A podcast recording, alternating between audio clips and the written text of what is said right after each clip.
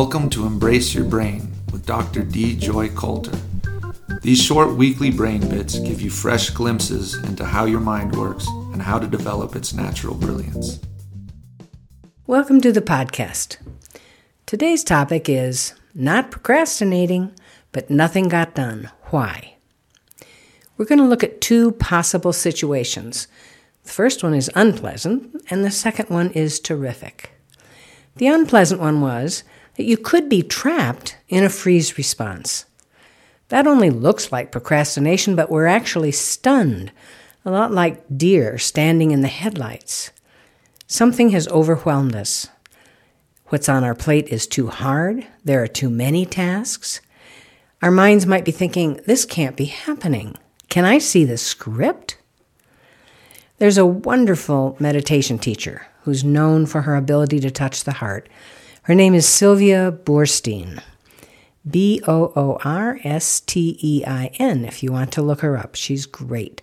And here's what she'll say to herself in a situation like that Sweetheart, you are in pain. Relax. Take a breath. Let's pay attention to what's happening. Then we'll figure out what to do. That's incredible advice in just a couple of sentences.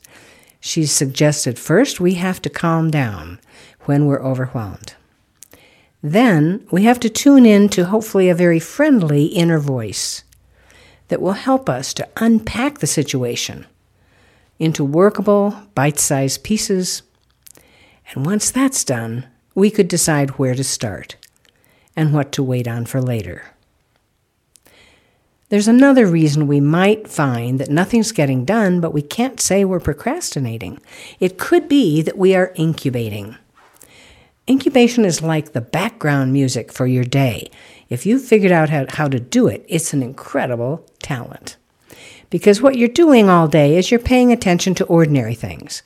You're having conversations, you're doing tasks, you're using your conscious thinking skills.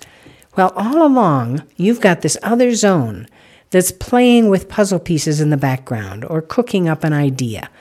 It's like you have a back burner system. It's a wonderful brain skill to develop. Here's how it goes about the first thing you need to do is enjoy the state of not knowing. Enjoy just saying, I don't know, beats me. Tolerate ambiguity or confusion because it's a good thing. It's a requirement if you want to learn to incubate. Then we've talked sometimes about how the brain has different speeds, and you have to enter the one that's kind of dreamy and quite slow. Sometimes we call it theta, and it can hum along while you go about your day. You learn to feed that zone with new pieces of the puzzle you're working on, the project that hasn't come together yet. And so far, you may not even realize you're working on the project. You think you're procrastinating since nothing is really getting productive right yet. During the incubative stage, what you're doing is you're waiting for something called coherence to happen. You've gathered pieces, you keep gathering more pieces. Say, I don't know the answer, but I think this is another piece of it. And what you're actually waiting for is for those pieces to suddenly cascade into a pattern. That's what coherence is. It brings things into connection.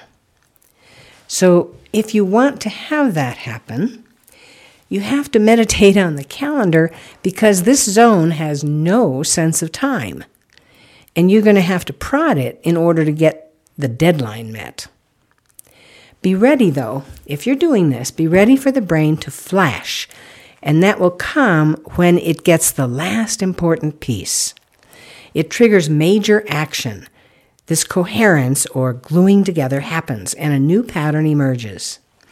That's when your conscious mind gets interrupted with the news and you get this aha, I have an idea. You had no idea you were that close. Here's what the brain is actually doing the brain is linking that dreamy zone that you were in in the back burner with a very high speed zone that starts spinning, and the spinning calls for lots of fuel in order to create a pattern. So we've got this strange kind of fuel in the brain. They're these little star cells, and inside them they have glucagon, which is much more powerful than sugar for the brain, and it releases a lot of glucagon when this activity is going on. Some physicists are even thinking that perhaps when the glucagon is released all at once like that, it actually triggers a sense of light inside the brain. So it's no wonder we say the idea dawned on us, or we light up with our discovery, and why cartoonists usually draw light bulbs over the heads of inventors. Another time, we'll devote a whole podcast, perhaps, to learning how to have more ahas in your life. If you're enjoying these podcasts, I hope you'll share them with friends. And please visit us at embraceyourbrain.com to check out some really great resources. Thank you.